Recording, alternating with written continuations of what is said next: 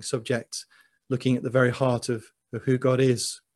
Um, also, just to point out that we've this is the last but one in this particular series. Uh, next week we've got uh, guest speaker Graham Pickhaver, who often uh, drops in on Zoom meetings and has come to meet with us physically when uh, when we have been in the in the village hall. Um, so there'll be next week with Graham, and then the fo the following week will be the last one in this particular series, as we look at the this last part of Second Corinthians. May the grace of the Lord Jesus Christ and the love of God and the fellowship of the Holy Spirit be with you all. So that will culminate the, the series. Then we've got a couple of weeks uh, before we get into the kind of Christmas uh, season, where I thought it'd be good to have two messages where we particularly are thinking of, of friends, to bring friends to listen in with us, or invite friends to, to listen alongside us. So maybe in the next couple of weeks, think of someone you can invite, uh, and maybe a non-Christian friend who you can invite to come along to listen to a couple of services that will be particularly aimed at them uh, just before we get into December. So that's something to think and pray about. So we'll have a special opportunity to present the gospel uh, to, to friends, either who can sit with us, although that's looking less likely now, or maybe we can invite them to join in Zoom with us. Well, let's pray. Heavenly Father, we thank you for this amazing opportunity that we have to look at your love. And we thank you that we love each other. Thank you that we're a fellowship who do love each other. And we thank you for that. And we pray that as we look at your love, that we would be reassured afresh uh, of your grace and, and you, the way that you're looking upon us as we go through our lives, through the ups and downs, knowing that we have a God who smiles on his people, a God who loves his people dearly. And Lord, that our love for each other and our love for a lost world will grow as we get to know your love better. So please speak to us, we pray, in Jesus' name. Amen. Amen. Great. Thank you. Let's um, think about a question. Are we ready for a revolution, for a love revolution?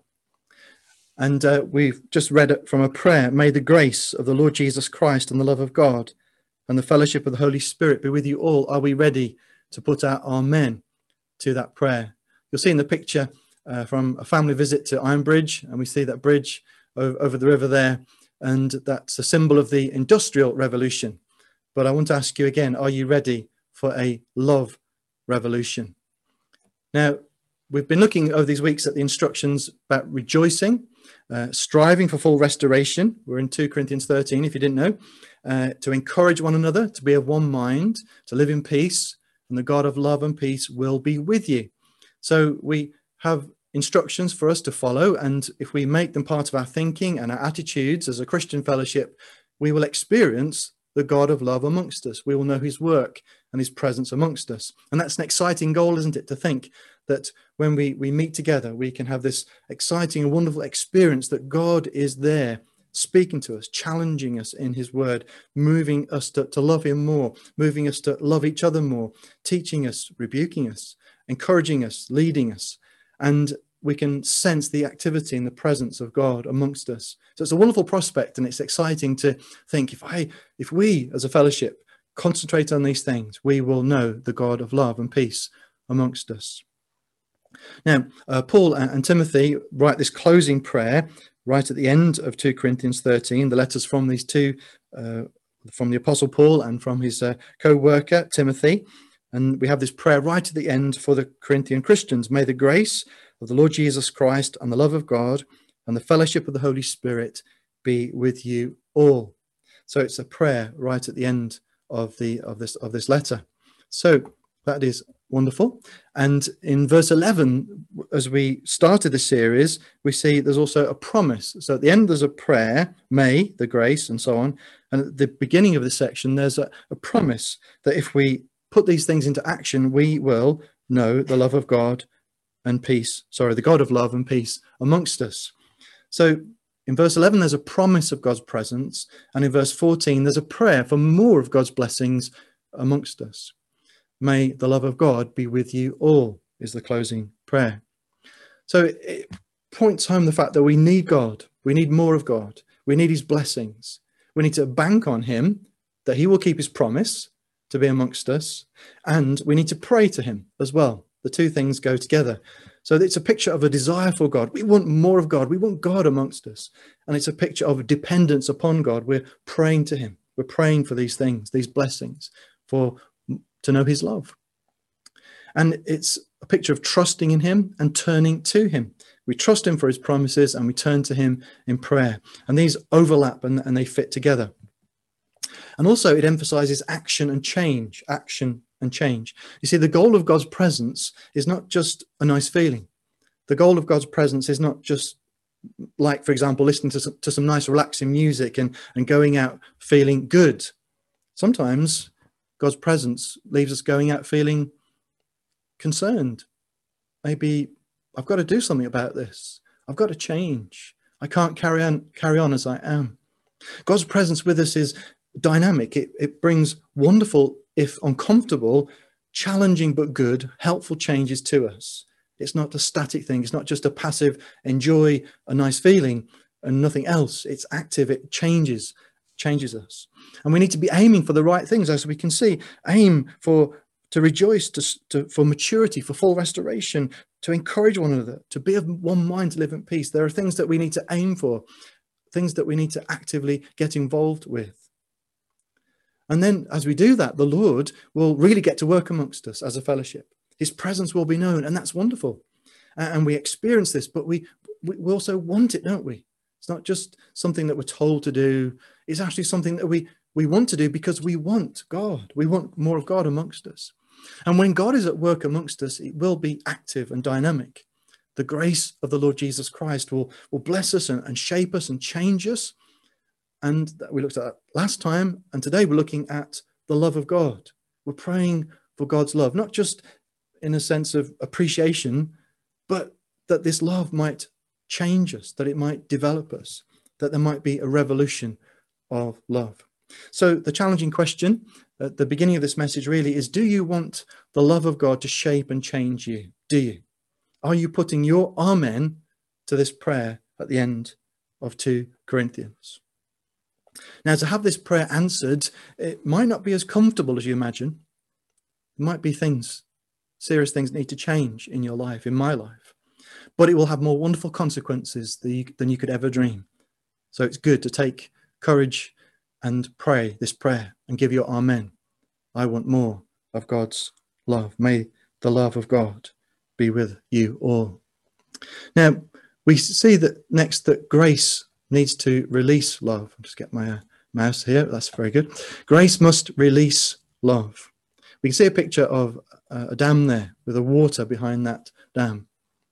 Now, I want you to note that when Jesus and the Holy Spirit and God are mentioned in the, the same sentence, God there in that sentence refers to the Father. So when it says, may the grace of the Lord Jesus Christ and the love of God and the fellowship of the Holy Spirit, uh, we can, as it were, assume that, that the Paul there, there is talking and referring to God, the Father. So Paul is emphasizing in this prayer that the Father as the distinctive giver of God's love, the distinctive giver of God's love.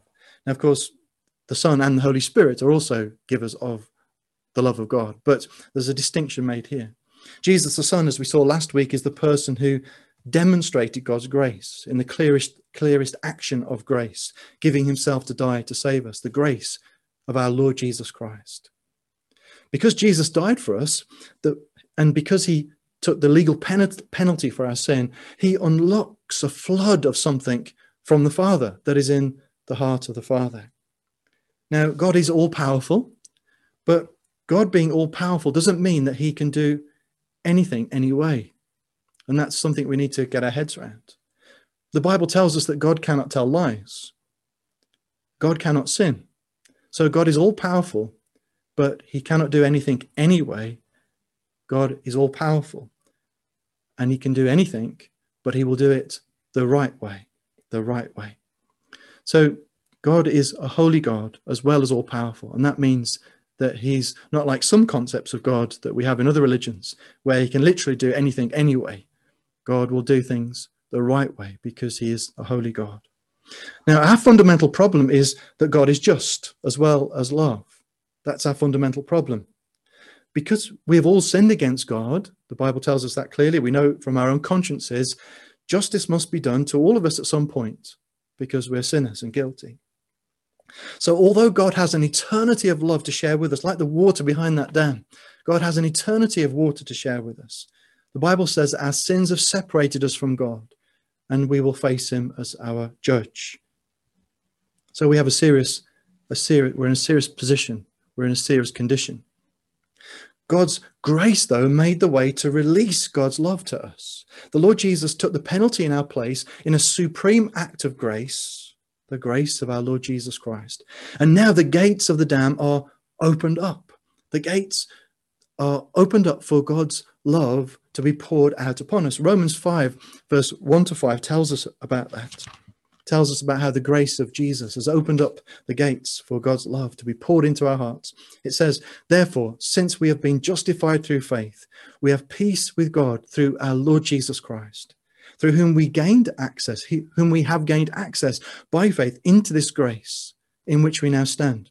And then verse five, because God's love has been poured out into our hearts through the Holy Spirit, who has been given to us. So the Son, who acted in that supreme action of grace, unlocks the floodgates, the barrier that, of sin that kept us from God and his love. The Holy Spirit organizes the flow. It's through the Holy Spirit that this has been given to us. But the flow itself is love from the Father heart of God to our hearts. God's love has been poured out into our hearts. So we see this amazing truth that grace must release love. We're guilty.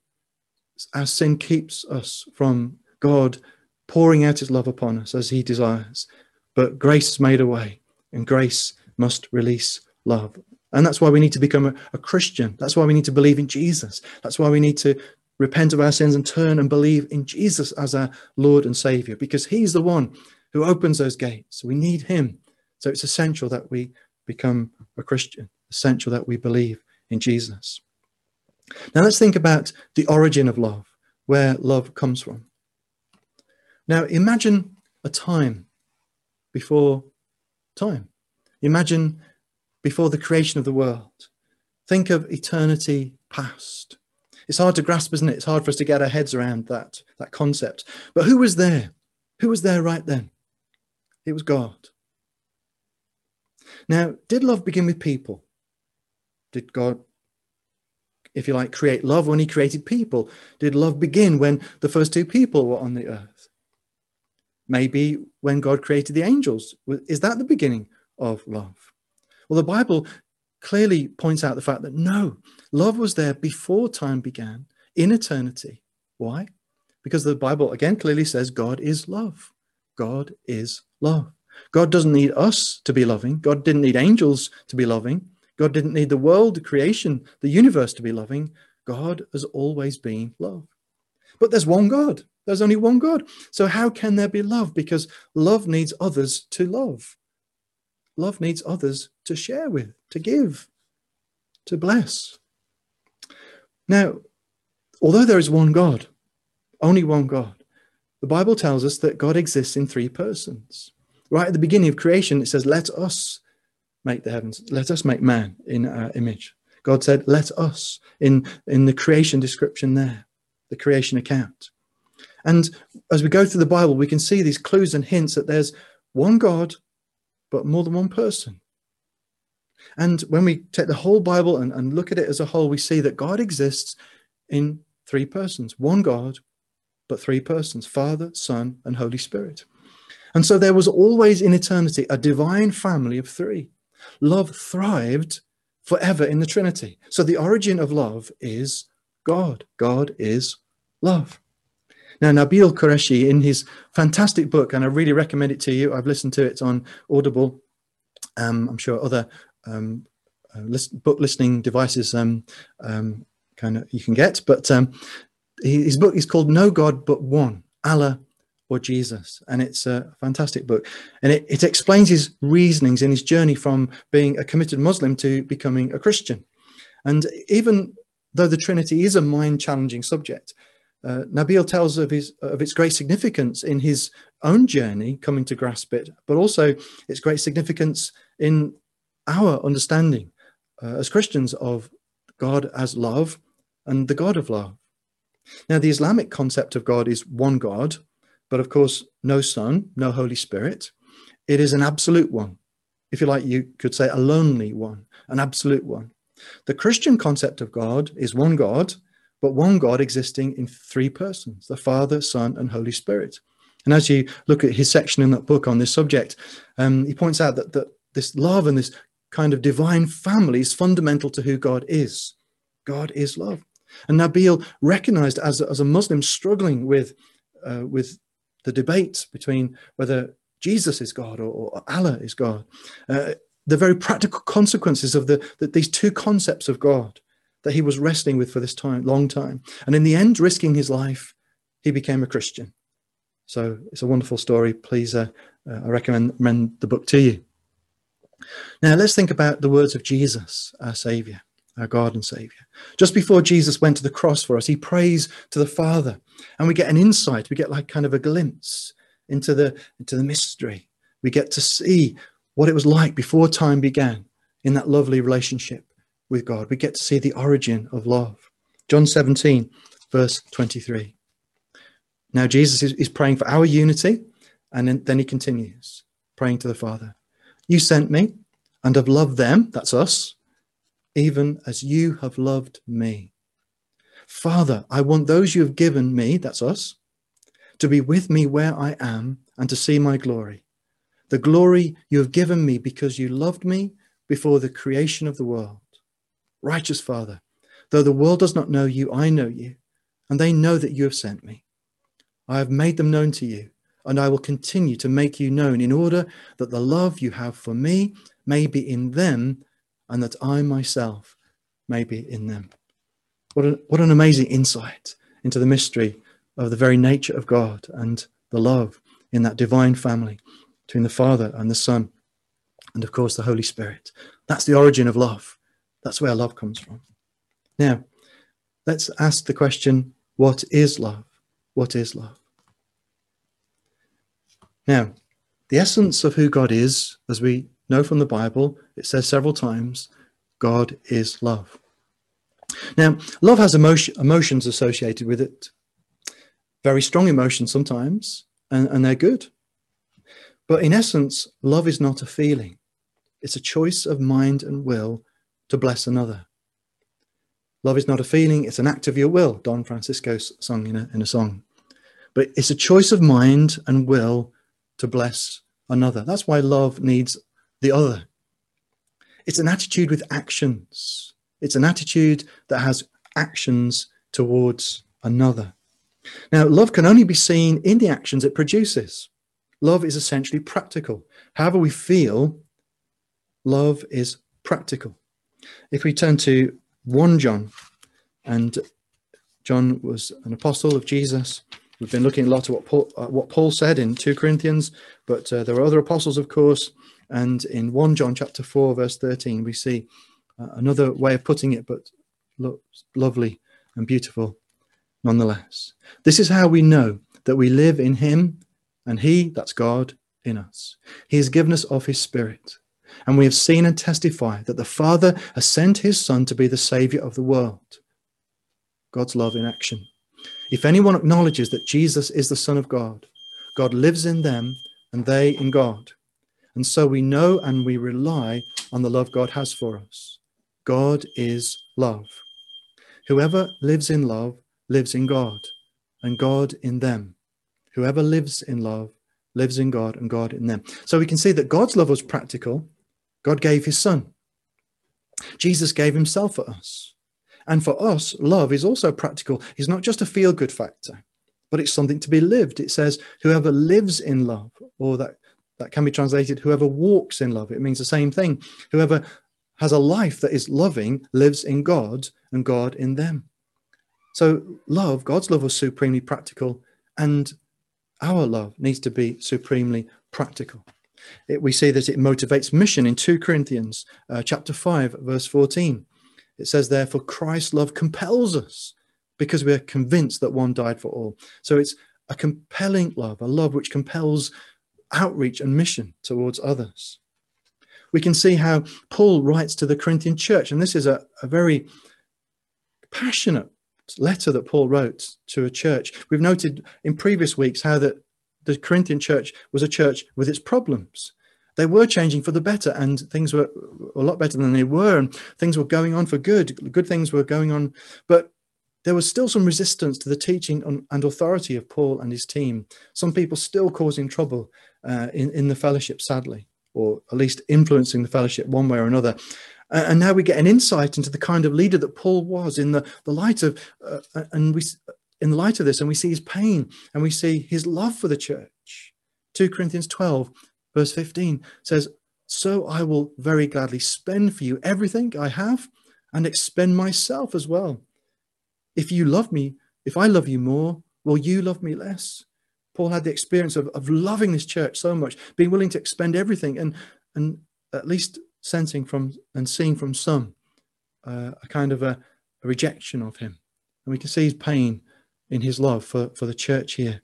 And th this love of this man, Paul, for the church was obviously from God. Now, of course, there's nothing wrong with the, the, the feeling of falling in love. That's another aspect that we think of as love, don't we? Nothing wrong with deep emotions in our love for each other as brothers and sisters in Christ. But when we answer the question, what is love? Love is fundamentally more than just a feeling. It's an attitude and with action.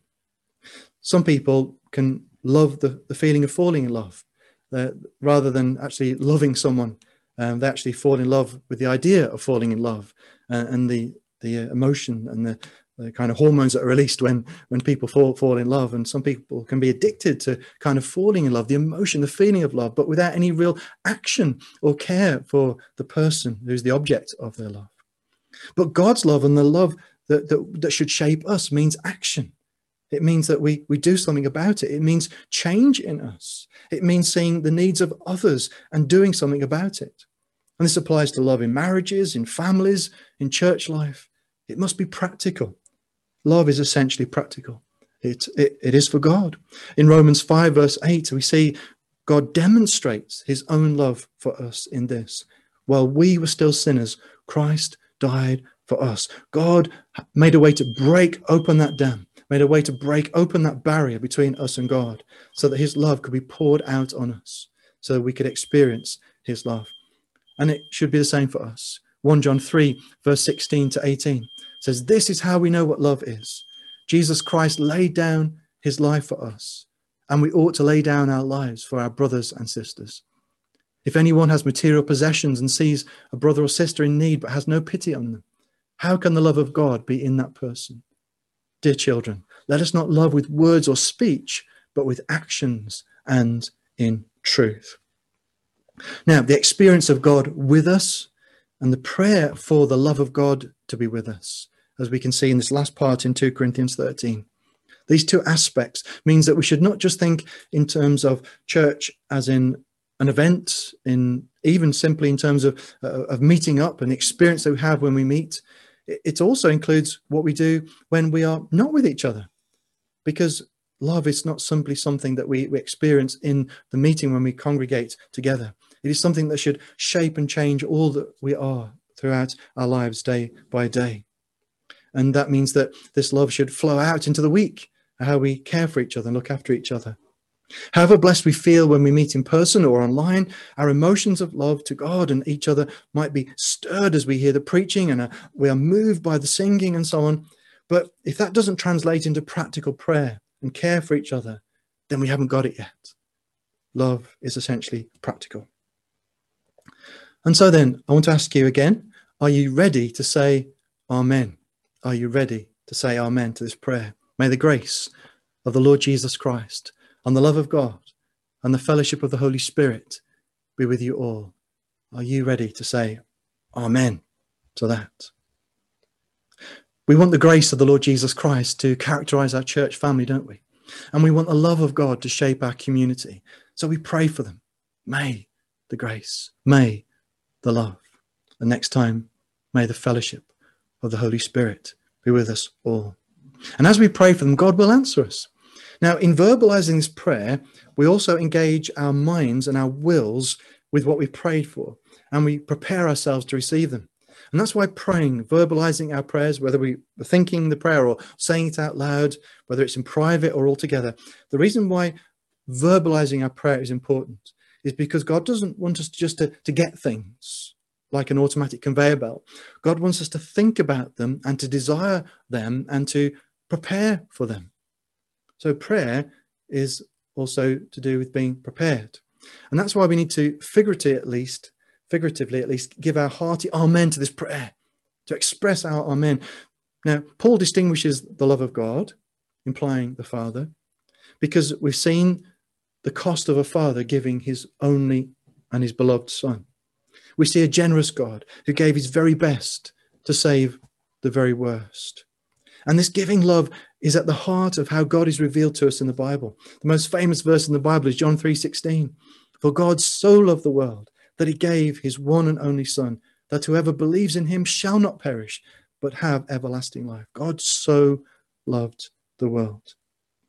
So this is the, the heart of the, the Bible, really, that God had a, a whole ocean of love to pour out upon us, but sin got in the way and grace had to make a way. The grace that the Lord Jesus brought into action has opened up this passage, this way for us to experience the love of the Father. Now, just a, a quick question for you. Was the Father forced by the Son? Was the Father forced by the Son? Well, the answer is absolutely no, not at all, and not in any way. The sacrifice of Jesus didn't push or persuade the Father to love us. No, before time began, God had set his love upon us. The Father, the Son, and the Holy Spirit had worked together on this plan in eternity. And the plan was that, like a, the reservoir behind a dam, the love was always there, but sin had to be dealt with. And the grace of our Lord Jesus Christ opened that floodgate so that we can now see and experience the love of God released out from the reservoir, because God's love has been poured out into our hearts through the Holy Spirit who is being given to us. Now, essentially, if you refuse to become a Christian, because I don't know all your hearts here, if you are refusing to become a Christian, ultimately, you are refusing to be loved by God. You're refusing what God has stored up, that God is able to lavish upon you, if only you'll say, yes, I know I'm a sinner. I put my trust in Jesus. I believe that he died for me. He rose again. He's the Son of God and the Savior that I need. If only we're willing to accept and to believe the, in Jesus, then the release is there and we can experience the love of God. And if you're not yet a Christian, I really, really encourage you to accept Jesus as your Lord and Savior and see that he's the one who can release that love. And this love outpoured will, will change and shape our community as a collection of believers, as a community of believers. Uh, it'll affect our fellowship. It'll, it'll affect our daily lives, our personal daily lives, how we interact with our families and uh, the people around us in our work lives and, and school lives and study lives. Now, this love will change us, but it won't happen over all overnight. There'll be some dramatic changes possibly, uh, and there'll be some big things that we overcome, but there'll be other things that it'll take a long time. It's a lifetime revolution, and a life revolution that will take a lifetime. And so we need to be patient with each other as God changes us, and keep trusting the Lord to change ourselves. So we need to recognize this. Some areas, areas of our lives are deeply hurt and scarred, maybe by our own mistakes, maybe by the hurts and the pains that have come from the effects of other people hurting us and sinning against us. And to learn to live in love in some ways will take a, a lot of washing with that flood of love, a lot of caring from, from each other, a lot of grace from each other. But it will change us for the better. It can't but change us, not change us for the better, because it's such a powerful love. And so we can revel and awe in the prayer of Jesus back in John seventeen twenty-two. He prays about us. He prays about you. If you love Jesus, I have given them the glory that you gave me, so that they may be one as we are one, I in them and you in me, so that they may be brought to complete unity. Then the world will know that you sent me and have loved them even as you have loved me. Father, I want those you have given me to be with me where I am and to see my glory, the glory you have given me because you loved me before the creation of the world. This is a love for you to share in. Are you ready to say amen? Let's read it and let's pray it. And if you really mean it, let's say amen. May the grace of the Lord Jesus Christ and the love of God and the fellowship of the Holy Spirit be with you all. Amen.